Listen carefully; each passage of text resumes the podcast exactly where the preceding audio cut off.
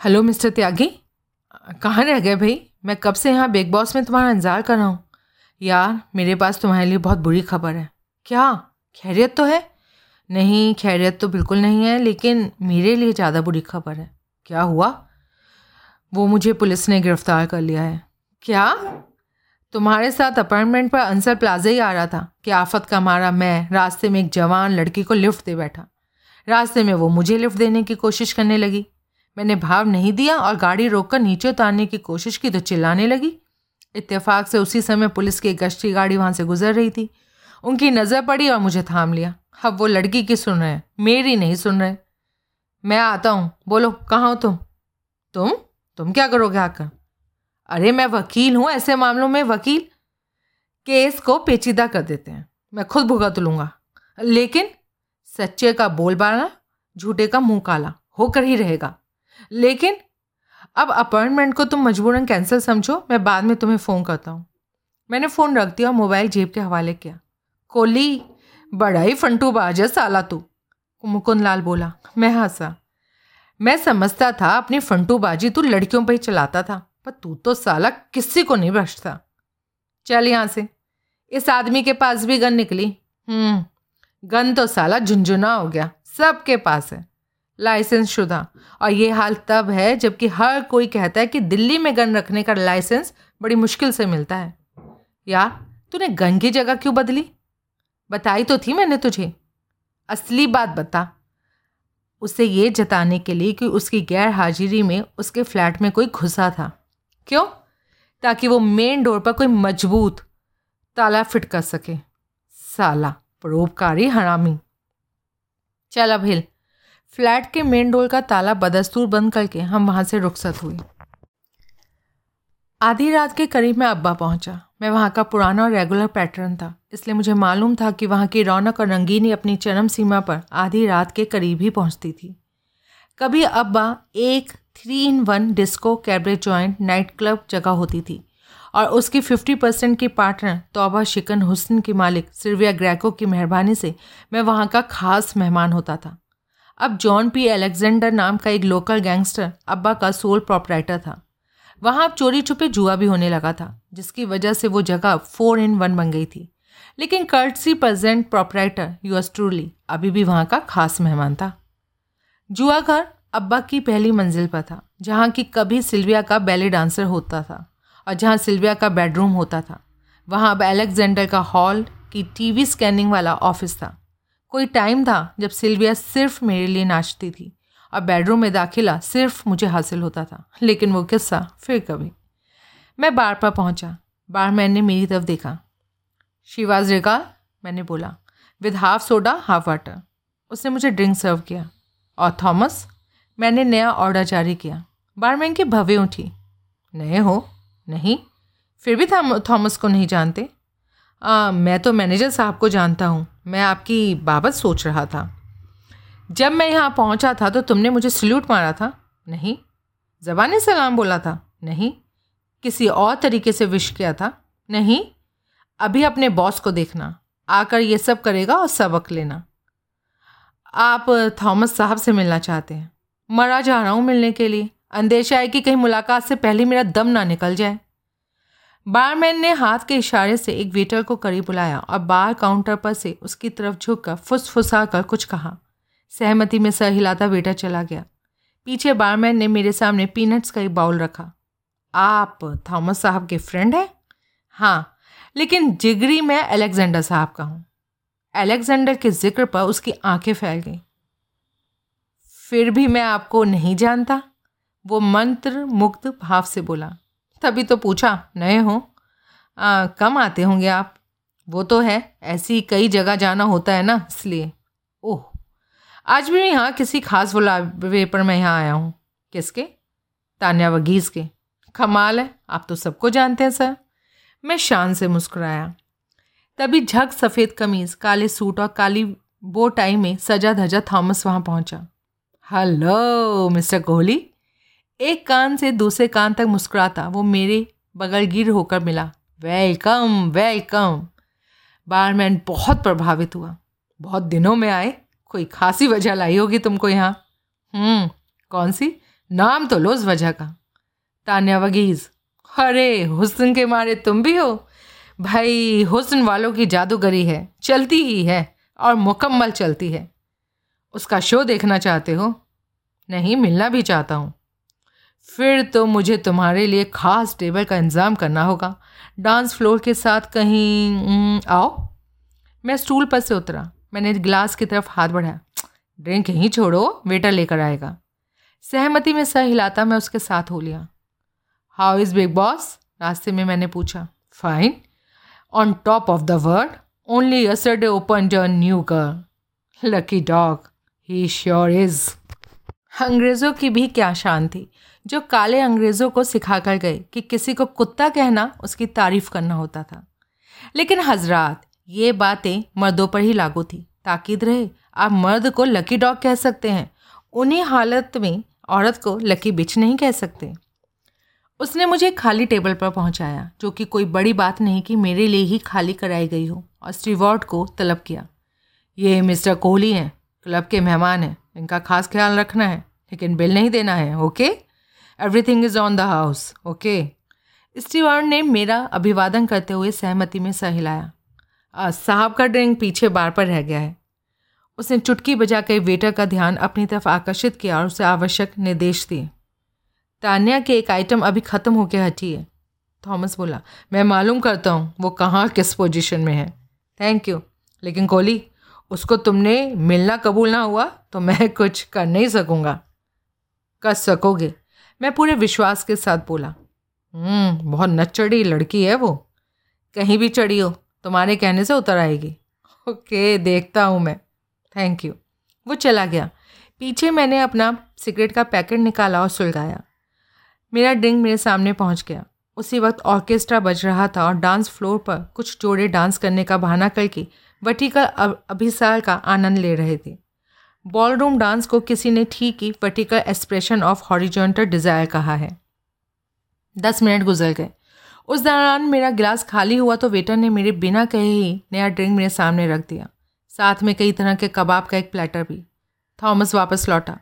वो मेरे सामने बैठ गया अब पलक मुझे देखने लगा। क्या है? मैं बोला। क्या बात है भाई? क्या खूबी है तुम्हारे में? क्या हुआ? मुझे अंदेशा था कि ठीक से तुम्हारा परिचय दे पाने से पहले ही वो तुम्हारे से मिलने से इनकार कर देगी। लेकिन उसने तो एन इससे उलट किया। क्या किया? हर रात को उसके लास्ट शो के बाद किसी रईस जादे के साथ, किसी मिस्टर मनी बैग्स के साथ उसका हैवी डेट होता है। आज भी थी। लेकिन तुम्हारा नाम सुना, मोबाइल निकाला और डेट कैंसिल कर दिया। अच्छा? हाँ भाई, साथ ही तुम्हारे लिए पैगाम भिजवाया है। अपनी लास्ट आइटम के बाद वो खुद तुम्हारी टेबल पर होगी। तुम्हारे साथ ड्रिंक शेयर करेगी। जहे नसीब। क्या खूबी है यार तुम में। खूबी उस मिकना तीसी सुरमे में है जो आँखों में लगाता हूँ और जो चालीस कोस तक असर करता है। लड़कियाँ कच्चे धागे से बंधी चली आती हैं, बल्कि कच्चे धागे की तो ज़रूरत ही नहीं पड़ती। कमाल है यार। मैं आज से ऐसे थोड़ा हूँ। मेरा मिजाज लड़कपन से ही आशिकाना है। जानते कैसे हो से कहाँ जानता हूँ? अब जानूँगा। वो तो मैं जानती होगी। वो भी अब जानूँगा।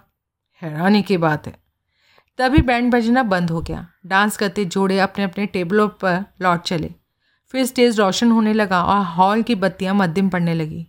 एक्सक्यूज़ मी थॉमस बोला और उठकर खड़ा हो गया। एक मिनट रुको।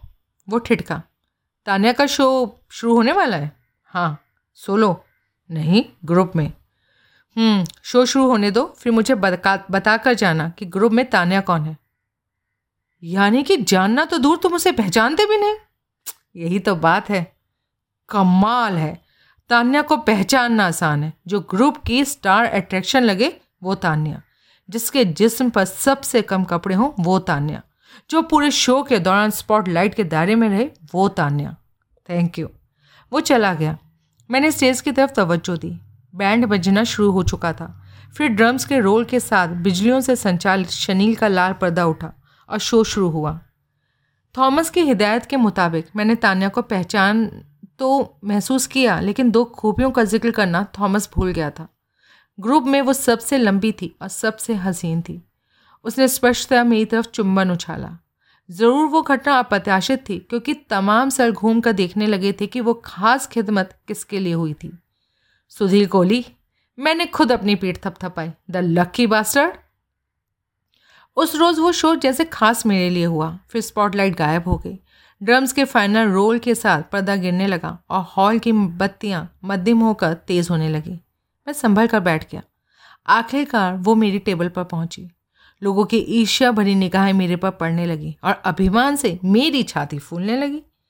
मैंने उठकर उसका स्वागत किया। उस घड़ी वो सिंपल स्कर्ट ब्लाउज पहनी थी। और बालों को रेशमी रुमाल से बांधी थी, लेकिन उसकी सिंपलिसिटी भी कहर ढाल रही थी।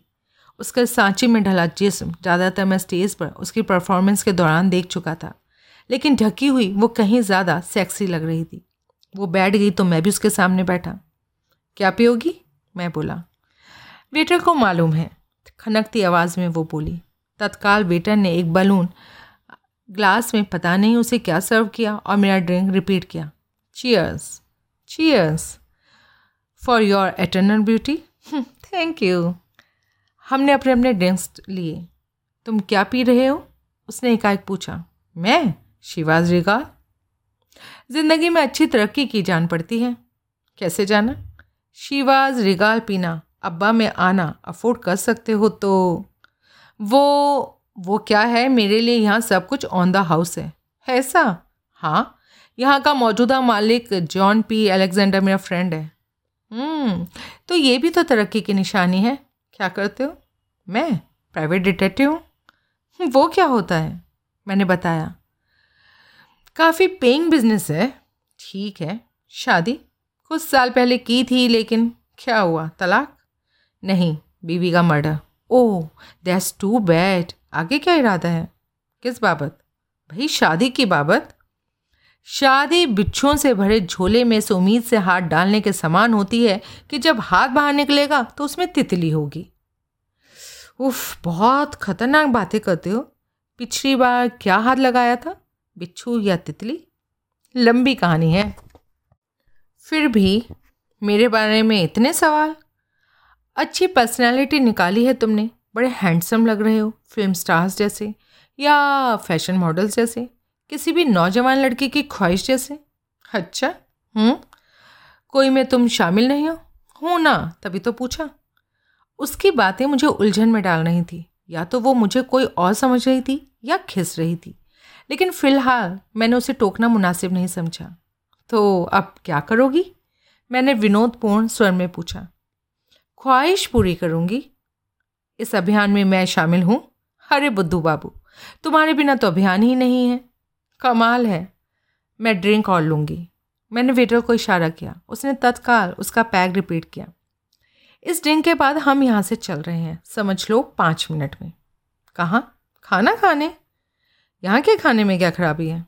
कोई खराबी नहीं। सिवाय इसके कि यहाँ भीड़ है और हर कोई हमें घूर रहा है।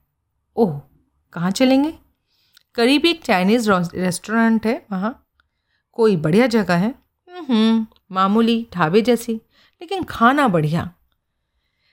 एक बज चुका है बंद तो नहीं हो गया होगा। नहीं हो गया होगा, हो भी गया होगा तो खुल जाएगा। चले। हमने गिलास खाली किया और वहाँ से रुखसत हुई। रास्ते में एक वेटर ने उसे एक जैकेट थमा दी, जो कि उसने चलते चलते पहन ली। अब्बा से निकल कर मैं फुटपाथ पर उसके साथ चलने लगा। आखिर उसे मालूम था कि हमने कहाँ जाना था। टोनी वोंग मेरी बहुत कदर करता है। वो कौन हुआ? उस चाइनीज़ रेस्टोरेंट का मालिक जिसमें हम जा रहे हैं। नौजवान है। What mister Kohli?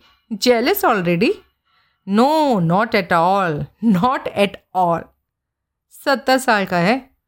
ओह, सत्तर साल का। हम चाइनीज़ रेस्टोरेंट में पहुँचे, जो कि बंद तो नहीं हुआ था, लेकिन भीतर कोई ग्राहक मौजूद नहीं था।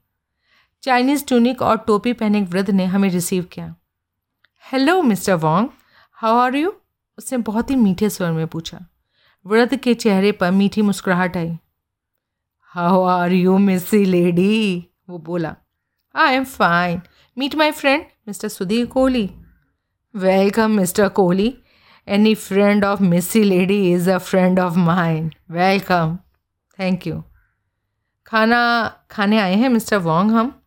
कुछ है या सब खत्म? सब कुछ है? Please come and set down thank you mister Wang fifty minutes no problem हम एक टेबल पर बैठ गए। वृद्ध ने रेस्टोरेंट के शीशे के दरवाजे पर क्लोज्ड की तख्ती टांग दी। काफ़ी सारी बत्तियाँ बुझा दी और फिर रेस्टोरेंट के पृष्ठ भाग में कहीं गायब हो गया। अब बोलो, क्या चक्कर है? कैसा चक्कर? वो तनिक कुटिल भाव से बोली तुम जानती हो कैसा चक्का? मुझे कैसे जानती हो? कैसे जानती हो? आई I मीन mean, जब मैं तुम्हें नहीं जानता तो तुम मुझे कैसे जानती हो? अच्छा वो। हाँ वो। इस बारे में खाना खाने के बाद बात करें तो बेहतर नहीं होगा? नहीं नहीं होगा। नाउ कम ऑन भाई मेरी इच्छा है तुम्हें थोड़ा और तपाने की. ओ नो प्लीज़ नो अच्छी बात ये है, तुम भी याद करोगे, मिस्टर कोहली। मैं तुमसे नौ साल छोटी हूँ। इस हिसाब से तुम्हारी मौजूदा उम्र पैंतीस होनी चाहिए। इतनी ही है, कैसे मालूम? अब बता तो रही हूँ। सॉरी। तुम्हें याद है, बारह साल पहले जब तुम मुंबई में दादर के इलाके में फाल्के रोड पर रहते थे तो उधर शशिकांत विंघने करके तुम्हारा एक दोस्त होता था। वहाँ तुम्हारे पड़ोस में रहता था। तुम्हारे से चार साल छोटा था। लेकिन जब तुम्हारी जिगरी यार होता था वो, तब तुम बाईस के थे, वो अठारह का था, याद आया? हाँ लेकिन तुम बाईस के थे, शशिकांत अठारह का था और मैं तेरह की थी। तुम शशिकांत की छोटी बहन, तनुजा। तुम तुम तनुजा हो? हम्म लेकिन तुम तो तुम तो तान्या वगीज़ मेरा स्टेज नेम है, मेरा असली नाम तनुजा विघ्ने है। तब उसकी गोरी रंगत का राज मैं समझ में, समझ गया। मेरे जहन पर टहनियों जैसे हाथ पाँव वाली, मुरझाई सूरत वाली, दांतों पर ब्रेसेस लगाने वाली, निगाहों का चश्मा लगाने वाली, सर पर कसकर दो चोटियाँ करने वाली, अपने दो शशिकांत वेगने की, उससे पाँच साल छोटी बहन का अक्स उभरा। हे भगवान, ये करिश्मा क्यों कर हुआ? एक मर घिल्ली सी, छिपकली सी लड़की रूप की मलिका कैसे बन गई? तेरह साल की कच्ची उम्र में तुम मेरा पहला प्यार थे, वो कह रही थी। तब हर घड़ी में मैं तुम्हारी कल्पना क्या करती थी और खुश हुआ करती थी। लेकिन तुम थे, मेरी तब झाँक कर भी नहीं देखते थे। तब तुम बाईस साल के थे, इसलिए इलाके की अपनी हम उम्र लड़कियों की फ़्राक में रहते थे। इसलिए तुमने मुझे उस निगाह से कभी नहीं देखा जिससे तुम और लड़कियों को देखते थे। तनुजा, तुम तनुजा हो। फिर तुम लोग दिल्ली चले गए। लेकिन पीछे मैं फिर भी तुम्हारे सपने देखती रही थी। कुछ अरसा पहले मेरे भाई से खतों किताबत बनाए रखी थी मैंने, लेकिन फिर वो भी ख़त्म हो गई। और आज कुंभ का मेला जैसे फिर आ गया। कुंभ का मेला? हाँ बारह साल बाद आता है ना? थॉमस ने जब मेरे ड्रेसिंग रूम में आकर तुम्हारा नाम लिया तो मेरे जहन में बिजली सी कौंधी मैंने सोचा, क्या तुम वही सुधीर कोहली हो सकते थे जिसका मेरा बचपन का साथ था? मैंने स्टेज पर जाकर पर्दे की ओर से बाहर हॉल में झाँका तो तुम्हें फ़ौरन पहचान लिया। इसलिए पहचाना क्योंकि तुम मुंबई में भी अडल्ट थे और आज भी अडल्ट हो। इसलिए बारह सालों में तुम में कोई मेजर तब्दीली नहीं आई है, सिवाय उस तब्दीली को जिसका मैंने अब्बा में ज़िक्र किया था। पहले से ज़्यादा हैंडसम लगते हो? मैं बारह साल पहले बच्ची थी, जिसकी तब ना फिगर थी, ना शक्ल थी। तुम्हारे में तो इकबाली तब्दीली आ गई है? यकीन नहीं आता। मैं उसी तनुजा को देख रहा हूँ जिसे मैं बारह साल पहले मुंबई में जानता था। चश्मा कहाँ गया तुम्हारा? वो हँसी। कहीं नहीं गया। घर पर लगाती हूँ। बाकी टाइम कॉन्ट्रैक्ट्स यूज़ करती हूँ। इस वक्त लगाए हो? हम्म, तभी आँखों की रंगत नीली है। मैं भी कहूँ वर्गीज़ लड़की की नीली आँखों का क्या काम? इतनी गोरी रंगत का क्या काम? वो फिर हँसी। एंटरटेनमेंट के धंधे में कैसे पड़ गई? और तुम? प्राइवेट डिटेक्टिव के धंधे में कैसे पड़ गए? लंबी कहानी है। ये एक लंबी से भी लंबी कहानी है। मैं अपनी ज़िंदगी में फेलियर था। हर काम में मिसफिट साबित हुआ। ये काम इसलिए पकड़ा था क्योंकि इसमें कंपटीशन कम था। खुदा ने रहम खाया। जैसे हर बार फेल हुआ, वैसे इस काम में नाकामी का मुँह नहीं देखना पड़ा। मेरी भी ऐसी मिलती जुलती स्टोरी है। हीरोइन बनना चाहती थी। जूनियर आर्टिस्ट भी नहीं बन सकी। फिर शादी ब्याह में शो करने वाले ग्रुप में बतौर डांसर शामिल हुई। तीन साल कलकत्ता में कैबरे किया, फिर अपना ग्रुप बनाया और एंटरटेनमेंट का वैसा पैकेज शो किया, जैसा कि तुमने पीछे अब्बा में देखा था। अब मौज है? मौज से पता नहीं तुम्हारा क्या मतलब है। अलबत्त रुपए, पैसों का और कदरदानों का तो तोड़ा नहीं सताता मुझे। अब्बा, मैं कब से हूँ? पाँच महीने से? एक साल का कॉन्ट्रैक्ट है। उसके बाद? उसके बाद नया शो, नया कॉन्ट्रैक्ट तो मैं कहते, संकोच होता है। लेकिन जब तक रूप है, जब तक जवानी है, तब तक इस धंधे में काम का कोई घाटा नहीं, मेहरबानों का कोई घाटा नहीं। पलकों पर बिठाने को मरे जा रहे कदरदानों का कोई घाटा नहीं। कदरदान मेहरबान आँखों में दिल रख कर मेरा शो देखते हैं और हथेली पर पर्स रख कर मेरे रूबरू होते हैं। लोग, जैसे कि सुबीन निगम, उसने सक पका कर मेरी तरफ़ देखा। उसका ज़िक्र किस लिए? उसी की वजह से तो आज रात अब्बा की हाजिरी भर रहा था और तुम्हारे से मिलने का तमन्ना ही था। तुम्हारी उसमें कारोबारी दिलचस्पी है हम्म? उसके ज़रिए मेरे में। हाँ। अब्बा में तुम्हें बॉम्बे बॉम्ब शेल तानिया वगीज़ की कशिश खींच कर नहीं लाई। तुम्हारे प्राइवेट डिटेक्टिव का कारोबार खींच कर लाया। सच पूछो तो हाँ। उसने एक गहरी सांस ली। मैं चेहरे पर खेतपूर्ण मुस्कुराहट लिए, उसे देखता रहा। सुधीर निगम निगम की क्या बात है? फिर वो बोली, मैं एक नहायत पेचीदा केस पर काम कर रहा हूँ। उस केस के कई पहलू मेरे सामने हैं। उन्हीं में से एक का नाम सुबीर निगम है। उसने कोई क्राइम किया है? अभी तो ऐसा कोई ज़ाहिर नहीं। किसी क्राइम में हिस्सेदारी की है? हो सकता है की हो, लेकिन खबर नहीं। मेरा उससे कोई वास्ता नहीं। वो तुम्हारे उन कदरदानों, मेहरबानों में से नहीं जो आँखों में दिल रखकर और हाथेली पर पर्स रख कर पेश होते हों? नहीं? जानती तो हो ना उसे? हाँ खूब जानती हूँ। कैसे? ढाई साल पहले वास्ता पड़ा था। सिर्फ़ वास्ता पड़ा था या अपनी फ़ैन क्लब की मेंबरशिप दी थी? टेम्प्रेरी मतलब? पाँच छः महीने मैंने उसे झेला था। उसकी मनमानी भी चल जाने दी थी, क्योंकि मेरे पर उसका एक एहसान था। एहसान? हाँ उसने मेरा एक बहुत बड़ा काम करके दिखाया था। क्या? उन दिनों गुड़गांव के एक होटल में मेरा कॉन्ट्रैक्ट था। जबकि मेरे लेट नाइट शो के दौरान पुलिस की रेड पड़ गई थी। रेड ऐसी पड़ती नहीं, क्योंकि ऐसे होटल वालों के या तो बड़े पॉलिटिक पॉलिटिकल कॉन्टैक्ट्स होते हैं, या उन्होंने खुद पुलिस को फिट किया होता है। होटल वालों से पुलिस के मामले में पता नहीं क्या कोताही हुई कि ज़बरदस्त रेड पड़ी। मैं गिरफ़्तार हो गई।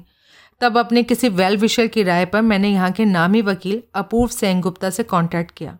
तब वकील ने अपने जिस इन्वेस्टिगेटर को मेरे पास भेजा, वो सुबीर निगम था। उसने पता नहीं क्या जादू का डंडा फिराया कि मुझे रिहा भी करा दिया और मेरे खिलाफ जो चार्ज थे वो भी ड्रॉप करा दिए मैं उससे बहुत खुशी, मैंने उसे खुश कर दिया। वो और खुश होने की ख्वाहिश करने लगा, मैंने और कर दिया। वो और भी खुश होने के लिए मचलने लगा, मैंने और खुश कर दिया। वो खुशी में गोते लगाने की ज़िद करने लगा तो मैंने दरवाज़ा दिखा दिया। उसने देख लिया, और क्या करता? उसने ज़िद नहीं रखी रखी होगी, लेकिन एक तरफा ज़िद तो नहीं चलती ना? हम्म। वो जिद चलाने के लिए पर्स भी तो दमदार होना चाहिए। वो उसका कहाँ था? कहाँ से होता? फिर भी समझदार आदमी था। हालात का जो तकाजा था उसको समझ लिया, वरना ज़िद करके रोने लगता, जान देने की धमकियाँ देता। झोली भर के जाऊँगा या मल के जाऊँगा स्टाइल यू नो यस फिर भी वक्ती करीबी ताल्लुकात क्या बिल्कुल ही ख़त्म हो गए? बिल्कुल तो नहीं ख़त्म हुए। नयनसु कभी लाशी बन के कभी कभार आ जाता था और एक बार एन ऐसे आया तो नहायत बेहुदा जिद करने लगा था। क्या? मेरे ऑटोग्राफ न्यूट का तस्वीर चाहता था। क्या करता उसका? सपने लेता। प्यार के वो पल छिन याद करता जिन्हें वो मुट्ठी में दबोच कर ना रख सका। दी तुमने? अपने कलकत्ता वाले टाइम के कुछ पब्लिसिटी फ़ोटोग्राफ मेरे पास थे। फुल न्यूट तो नहीं कह सकते, लेकिन नियर न्यूट थे। उनमें से एक पर मैंने डियर सुबीन निगम को चुंबनों की बौछार के साथ लिख कर साइन करके दे दिया। वो राज़ी हो गया? ना राज़ी होता तो क्या करता? ठीक, दुनियादारी के लिहाज से वो तुम्हें कैसा आदमी लगा था अच्छा स्ट्रेट मेरे पर ईमान खराब किया, इस बात को नज़रअंदाज करूँ तो भी ईमानदार। तभी एक बड़ी सी ट्रे उठाए व्रत टोनी वांग पहुँचा और गुफ्तगु का वो दौर ख़त्म हो गया। हमने खामोशी से नहायत उम्दा खाना खाया। ऐसा खाना वो ही बना सकता था, बनाते वक्त जिसका दिल भी फ्रैंक पैन में हो। खाने के बाद मैंने रुख्सत होने की इजाज़त चाहिए तो वो ना मिल सकी। अभी एक आइटम बाकी है। वो बोला, मेरी भवें उठी। वो बड़े मादक मुस्कान में मुस्कुराई। कौन सी? जो ख्वाहिश से ताल्लुक़ रखती है। याद आया कुछ? आया तो सही। फिर सोचो, अभी कैसे जा सकते हो? लेकिन तुम मेरे साथ ग्रीन पार्क चल रहे हो। वहाँ क्या है? मेरा flat. Oh, mister Kohli. Yes madam escort me there yes madam right away ma'am your word is my command साहिबान, मैंने जिस दिन पहली बार सेक्स किया था, उसी दिन पहली बार पान खाया था। तब से आज का दिन है। पान खाने का वक्त नहीं मिला। वजह आप खुद ही समझ गए होंगे। अगली सुबह ग्यारह बजे के करीब में झंडे वालान कपिल मकवाना के ऑफ़िस में पहुँचा और उसकी सेक्रेटरी अदिति दत्ता से मिला। हेलो, अपनी वो मुस्कुराहट जो मैं खूबसूरत लड़कियों के लिए रिज़र्व रखता था होटो पर लाता मैं बोला। हेलो, मिस्टर कोहली, कैसे आए आप? अब मैं सच बोलूँगा तो आप बुरा मान जाएँगे। नहीं मानूँगी। आपकी सुंदरता का रसपान करने आया। मैंने कहा था ना कि आप सच बोलेंगे तो बुरा नहीं मानूँगी। झूठ बोलेंगे तो झूठ सच की काफ़ी तीखी पहचान है आपको? है तो सही। अब बोलिए कैसे आए? आपके बॉस ने मुझे काम सौंपा है, उसको अंजाम देने आया। कैसा काम? बॉस की चेकबुक निकालिए दो लाख रुपए का चेक बनाइए किसके नाम? मेरे सुधील कोहली के नाम। क्या? जी हाँ। बॉस ने ऐसा बोला है? हाँ। मुझे कैसे पता लगेगा कि बॉस ने ऐसा बोला है? चेक पर साइन आप करती हैं? बीस हज़ार तक के चेक साइन करने की तो मेरी अथॉरिटी है, लेकिन इतनी बड़ी रकम का चेक तो मकवाना साहब खुद ही साइन कर सकते हैं। उनके साइन बिना चेक की कोई कीमत होगी? नहीं। तो हुज्जत कैसी? वो खामोश रही। तुम उस अथॉरिटी लेटर को भूल रही हो, जो पिछले सोमवार मैंने तुम्हें दिखाया था, जिसमें तुम्हारे बॉस का खास हुक्म दर्ज था कि ऑफ़िस का स्टाफ मुझे पूरा सहयोग दे। बॉस से फिट हो, इसलिए समझती हो कि पूरा तुम स्टाफ से ऊपर हो। वो सक पकाई हक बकाई डू योर जॉब नाउ वो तिल मिलाई। इतनी तहजीब नहीं सीखी कि कोई मिलने आए तो उसे बैठने को बोलते हैं। प्लीज़ सिट डाउन सर और mister Kohli please sit down mister Kohli sir thank you check बनाने का हुक्म तुम्हारे बॉस का है। मेरी बात पर यकीन करने के अलावा हुक्म की फौरी तस्दीक का तुम्हारे पास कोई ज़रिया नहीं। तस्दीक के लिए निकलोगी तो शाम कर दोगी। मेरा इंतज़ार करने का कोई इरादा नहीं। अब फ़ौरन जो फैसला करना है, करो। उसने फैसला किया और चेक बनाकर मुझे सौंपा। थैंक यू अब ज़रा सहयोग के खाते में मेरी एक दो बातों का जवाब दो। पूछिए। तुम्हारे पास मकवाना साहब के ऑफ़िस टेबल की चाबी होती है। ये बात मैं तुमसे पूछ नहीं रहा हूँ, तुम्हें बता रहा हूँ, क्योंकि मकवाना साहब ने खुद ऐसा कहा है। हाँ कब इस्तेमाल में आती है? आती है। अक्सर अक्सर तो नहीं, कभी कभार। किस वजह से? मकवाना साहब बाहर से फ़ोन करते हैं कि दराज खोल कर फ़लाँ चीज़ निकाल कर किसी को सौंप दी जाए, या फ़लाँ कागज़ निकाल कर उसकी तहरीर उन्हें फ़ोन पर पढ़कर सुनाई जाए इन सब के लिए। ऐसी नौबत आखिरी बार कब आई थी? मेरे ख्याल से एक महीना हो गया। तब वो क्या चाहते थे? अपनी कार की डुप्लीकेट चाबी चाहते थे जिसे कि मैंने चपरासी के हाथ उनके पास कनॉट प्लेस भिजवाया था। अपनी चाबी कार के भीतर बंद करके बैठे थे? हम्म, वो चाबी कहाँ रखती हो? यहाँ मेज किस दराज में? अभी देखो। है? जी है। दराज को हमेशा लॉक रखती हो। हमेशा नहीं। तभी जब मैं ऑफ़िस में ना हूँ। और ऑफ़िस में कब नहीं होती? क्लोजिंग टाइम के बाद ओपनिंग टाइम से पहले। बीच में कभी नहीं जाती हो छोड़कर। अमूमन तो नहीं जाती। ऑफ़िस से बाहर नहीं जाती हो, यहाँ से उठ के कभी नहीं जाती। अरे, वो तो जाना ही पड़ता है। कहाँ? लॉ लाइब्रेरी में रिसेप्शन पर किसी को रिसीव करने, किसी स्टाफ मेंबर के पास टॉयलेट में कहीं भी? तब पीछे दरवाज़ा को लॉक करके जाती हो?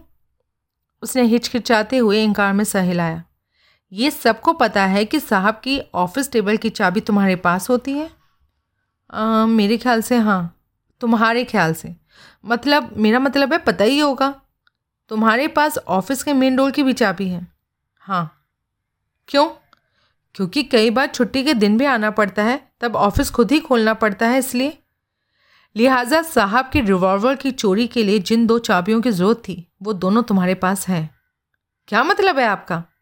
रिवॉल्वर आगे किसको सौंपी तुमने? दैट्स इनफ क्रोध से कांपती वो उठकर खड़ी हो गई। सहयोग के नाम पर मैंने आपको बहुत झेल लिया। मुझे चोर ठहराने की गरज से अब अगर आपने एक लफ्ज़ भी ज़ुबान से निकाला ना तो तो क्या?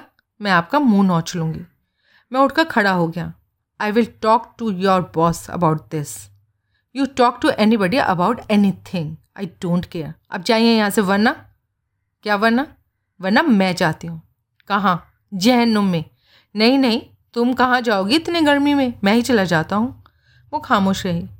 Nothing personal honey all in life और बिज़नेस और you can say all in line of business for the welfare of your own boss no उसने जवाब नहीं दिया।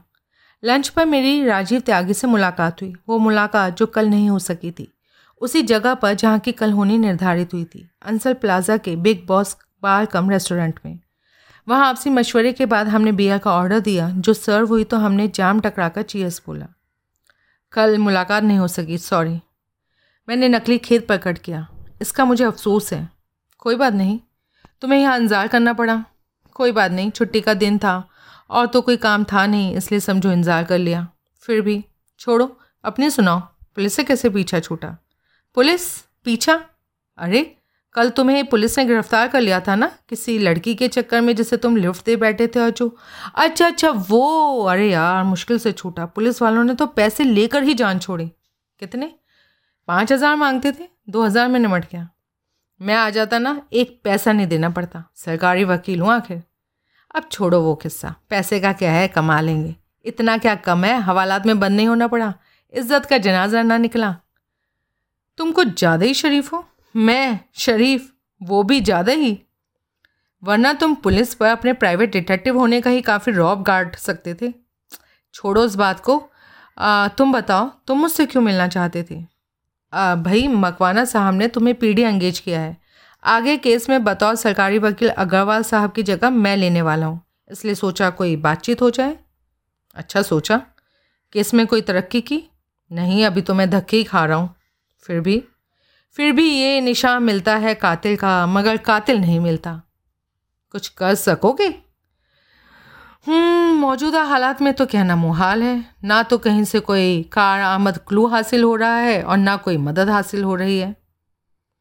मैं तो दूसरे पाले का आदमी हूँ इसलिए मुझे नहीं कहना चाहिए लेकिन फिर भी कहता हूँ मेरी मदद से तुम्हारा या मकवाना साहब का कुछ सवरता हो तो बोलो। ऐसे तो कुछ कहना मुहाल है। वैसे रूटीन के तौर पर एक आध सवाल मेरे जहन में है। जो कहो तो पूछ लूँ? हाँ हाँ बिल्कुल पूछो। मैंने सुना है तुम और सुबीर निगम एक दूसरे के पुराने वाकिफ़ हो। हाँ ठीक सुना है। कभी दुबई में एक शिपिंग कंपनी के लीगल एडवाइज़र के तौर पर इकट्ठे नौकरी करते थे? कैसे मालूम? I am a detective remember हाँ फिर भी। कॉमन वाकिफदारों से पूछताछ में ऐसी कुछ बातें पता चल जाती हैं। कोई ना कोई कुछ ना कुछ तो बोल ही जाता है। ये कोई बड़ी बात नहीं। जो बातें टॉप सीक्रेट समझी जाती हैं, उनके ज़िक्र निकल पड़ते हैं। इसमें तो कोई गोपनीयता वाली बात भी नहीं थी कि तुम दोनों दुबई में इकट्ठे नौकरी करते थे। हाँ ये बात तो सही है। फिर जवाब दो। हाँ करते थे। लीगल एडवाइज़र की? हाँ। सुबीर निगम तो सुना है, वकील नहीं है। हाँ वकालत तो पढ़ी है उसने। फिर प्रैक्टिस क्यों नहीं करी? क्योंकि डिग्री हासिल नहीं कर सका। एक बार फेल हो गया, दोबारा पास होने की कोशिश नहीं की। तो उसे दुबई में लीगल एडवाइज़र वाली नौकरी कैसे मिल गई? उसने तुरंत जवाब नहीं दिया। ओह कमॉन यार। झूठ बोल के किसी और का सर्टिफिकेट पेश कर दिया था और उसी का नाम, जो कि डिग्री पर दर्ज था, रख लिया था। परदेश की नौकरी थी, इसलिए धोखा चल गया था। ऐसा धोखा यहाँ नहीं चल सकता था। यहाँ कैसे चल सकता था? प्रैक्टिस के लिए बार काउंसिल का मेंबर होना पड़ता है जो कि दूसरे की डिग्री के दम पर नहीं हुआ जा सकता। सर्विस के लिए दो करेक्टर रेफरेंस पेश करने पड़ते हैं। हम्म, इसलिए वो वकील नहीं वकील का इन्वेस्टिगेटर बना लेगमैन बना जो उसने लॉ की पढ़ाई ना भी की होती तो बन सकता था। हाँ इन्वेस्टिगेटर बड़ा फैंसी नाम है। असल में ऑफ़िस असिस्टेंट समझो जनरल हैंडीमैन समझो एडवोकेट का पीर बावची मिश्री खर सब समझो। हम्म हाँ जैसे तंबू कनाथ वालों के लिए मैरिज कोऑर्डिनेटर वेडिंग प्लानर बड़ा फैंसी नाम है। जैसे child management and control technician आया आया के लिए बड़ा फैंसी नाम है। जैसे कैसी भी पार्टी के लिए खाने पीने का इंतज़ाम करने वाले को इवेंट मैनेजमेंट स्पेशलिस्ट कह देते हैं। यू सेड इट यार। इस लिहाज से तो कोई इंपॉर्टेंट जॉब तो नहीं हुई। अपॉइंटमेंट भी नहीं हुई। समझ लो कि अपने दायरे में लिमिटेड इम्पोर्टेंस वाली जॉब है। जिसमें उसकी लॉ की नॉलेज भी काम आ जाती होगी। हाँ कभी कभार हमेशा नहीं। ऐसी जॉब का भविष्य क्या है? उसमें तरक्की की क्या गुंजाइश है? कोई ख़ास नहीं। तुम्हारे मुकाबले में, यार मैं वकील हूँ, बार काउंसिल का मेंबर हूँ पब्लिक प्रोसिक्यूटर के सरकारी पैनल पर हूँ। मेरे में तो अंतहीन संभावना है। तकदीर साथ दे तो किसी दिन मैं बहुत बड़ा वकील बन सकता हूँ। जुडिशरी का रुख करूँ तो मजिस्ट्रेट बन सकता हूँ जज बन सकता हूँ। जबकि निगम एडवोकेट के ऑफ़िस में इन्वेस्टिगेटर है तो वहाँ रहेगा तो पाँच साल बाद भी यहीं होगा, दस साल बाद भी यहीं होगा। हाँ बड़ी हद ये होगा कि किसी और बड़े वकील के पास चला जाएगा तो तनख्वाह बढ़ जाएगी। लेकिन रहेगा तो इन्वेस्टिगेटर ही। हाँ ये बात तो है। लॉ ऑफ़िस का ऐसा हेड क्लर्क जिसे फ़ील्ड वर्क भी करना पड़े। या समझो कि फ़ील्ड वर्क ही करना पड़े। मौजूदा कमाई कैसी है उसकी? भाई, जब एडवोकेट सिंह गुप्ता के पास था, तब का तो मुझे पता है। उसे वहाँ शायद अट्ठारह या बीस हज़ार रुपये महाना मिलते था। अब नई जगह पर मकवाना साहब के यहाँ कुछ तो बढ़ोतरी हुई होगी। मेरे ख्याल से बाईस तेईस तो मिलता ही होगा। हम्म, अकेले आदमी के लिए कमाई कोई कम नहीं। हाँ होटल में रहता है। मामूली होटल में जहाँ डेली रेट ज़्यादा हो तो महाना रेट कोई ज़्यादा नहीं होगा। तुम्हें ये सब कैसे मालूम? अंदाज़ा लगाया तभी तो वो रह रहा है ना वहाँ होटल में। छोटा मोटा किराए का फ्लैट तलाश था वरना। सुना है शौकीन है, शाह खर्च है। तो क्या करता होगा? जितना कमाता है, सारा खर्च कर देता होगा। क्या फ़र्क पड़ता है? तभी वेटर करीब पहुँचा। त्यागी ने उसे और बियर लाने का ऑर्डर दिया। नई बोतल आने तक मैं सोचने लगा कि क्या उस घड़ी उससे, उसके नताशा के लिखे प्रेम पत्रों का ज़िक्र करना ठीक होगा? मैंने उसके थोड़ा और झूम जाने का इंतज़ार करने का फ़ैसला किया। वैसे पता नहीं वो कितना आदि पियक्कड़ था। बियर पीकर कभी झूमता भी था या नहीं? मेरी वो जिज्ञासा उसने खुद ही हल कर दी यार कुछ मज़ा नहीं आ रहा। इजाज़त हो तो बियर को तड़का लगा लूँ? तड़का? अरे वोदका का। ओ प्लीज़ गो एड तुम? आ, मेरे को अभी ऐसे ही ठीक है बाद में बोलूँगा। बोलना ज़रूर हाँ? उसे वेटर को वापस बुलाकर एक लार्ज वोदका का ऑर्डर दिया। वेटर बियर और वोदका सर्व कर गया और एकाएक वो बोला एक बात बताओ? मैंने सर उठाकर प्रश्न सूचक नेत्रों से उसकी और तरफ़ देखा। तुम मानते हो, तुम्हारे लिए केस में करने धरने को कुछ नहीं रखा। हाँ यार, मैं मानता हूँ, बिल्कुल मानता हूँ। फिर मकवाना साहब ने तुम्हें रिटेन क्यों किया? वो इतने दाना वकील हैं, क्यों वो नहीं जानते कि केस में करने को कुछ नहीं रखा? तुम बताओ, क्यों किया ऐसा? इस बात को झुटलाने के लिए किया कि उनके खिलाफ कोई ओपन एंड शट केस है, जबकि बराबर है। ये और कुछ नहीं, एक शातिर वकील का पुलिस को प्रोसिक्यूशन को कोर्ट को कंफ्यूज करने का तरीका है। तुम्हारी बातों से तो लगता है कि तुम्हें तो मकवाना साहब के गुनाकार होने में कोई शक नहीं। अब क्या कहूँ, फिर भी मैं जवाब दूसरे तरीके से देता हूँ। अगर मैं मजिस्ट्रेट होता और केस मेरे कोर्ट में सुनवाई के लिए लगता ना तो मैं मकवाना साहब को निसंकोच गुनागार करार देता। आई सी, ये निश्चित है कि उनके केस के कोर्ट में लगने पर पब्लिक प्रोसिक्यूटर तुम होंगे? हाँ। फिर तो जैसा मिजाज तुम दिखा रहे हो, उसके मद्देनज़र उन्हें गुनागार साबित करने में तुम तो ज़मीन आसमान एक कर दोगे, जरा लिहाज नहीं करोगे? कोहली, ये मेरा पहला बड़ा केस है। मेरी जगह तुम होते तो तुम क्या करते? क्या पूरी शिद्दत से, अपनी पूरी काबिलियत से प्रोसिक्यूशन का केस कोर्ट में नहीं रखते? नहीं, मैं तो बिल्कुल रखता। अपने पक्ष को सच्चा साबित करने के लिए हर चंद ज़ोर ना लगाते। भाई, लगाता? सो दे। मैं खामोश रहा। मैंने छोटे मोटे केस स्वतंत्र रूप से लड़े हैं। ये मेरा पहला बड़ा केस होगा, जो मैं स्वतंत्र रूप से लड़ूँगा, वरना लोग बाग मुझे अग्रवाल की साइड किक ही समझेंगे। इवन लोग मुझे अग्रवाल की साइड किक ही समझते हैं। अग्रवाल से ज़्यादा काबिल नहीं तो कम से कम उसके बराबर काबिल मैंने अपने आप को इस केस में साबित करके दिखाना है। मेरा भविष्य का दारोमदार इस केस पर है, और मैं इसे अपने हाथों से निकल जाने नहीं दे सकता। भले ही मकवाना साहब खुद अपना केस लड़ें, भले ही वो किसी बड़े वकील को रिटेन करें, और भले ही वो तुम्हारे जैसे दर्जन प्राइवेट डिटेक्टिव इकट्ठा कर लें। मैं तुम्हारे जोशो खरोश की दाद देता हूँ, लेकिन भैया, तुम्हारी कामयाबी की दुआ नहीं कर सकता। तुम्हारी कामयाबी की दुआ करके मैं अपने क्लाइंट का बुरा नहीं चाह सकता। इसलिए अपने क्लाइंट को बेगुनाह साबित करने के लिए कोई सबूत, कोई क्लू खोद निकालने की मेरी भरपूर कोशिश बरकरार रहेगी। भले ही अदालत में नतीजा कुछ भी निकले। इसी वजह से मैंने केस से ताल्लुक़ रखते हर शख्स की पड़ताल की है और अभी और करूँगा।